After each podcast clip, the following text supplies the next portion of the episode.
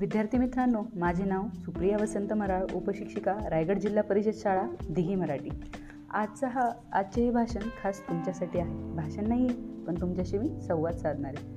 तर आपण पाहिलं आहे सगळ्यांनी आज बरोबर एक वर्ष झाली आपली शाळा बंद आहे. एक वर्ष झालं आपण शाळेत भेटलो नाही गप्पा मारल्या नाही सुट्टी झाली नाही खेळलो नाही बागडलो नाहीत. सर्वजण आपण घरी आहोत. का? कारण आपल्या भारत देशाला करोना कोविड नाईन्टीन या एका विषाणूने विळखा घातलेला आहे. आपले शिक्षण बंद झाले. परंतु असे झाले नाही. आपण घरी राहूनसुद्धा आज सर्व काही शिकत आहोत. आपल्या शिक्षणावर कोणताही परिणाम झालेला नाही. म्हणूनच रायगड जिल्हा परिषद प्राथमिक शाळा दिघी मराठी शाळेचे सर्व शिक्षक तुमच्यासाठी वेगवेगळे उपक्रम घेऊन आलो आहोत आणि वेळोवेळी तुम्ही ते पाहिले आहेत त्यात सर्वप्रथम आहे शाळा बंद पण शिक्षण चालू.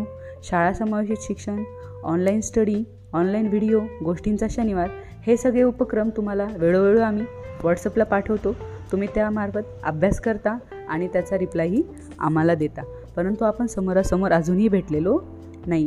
आपल्या वर्गातील इयत्ता चौथीच्या इयत्ता तिसरीच्या विद्यार्थी विद्यार्थिनींनी बालदिन या उपक्रमातही चांगला सक्रिय सहभाग नोंदवला होता.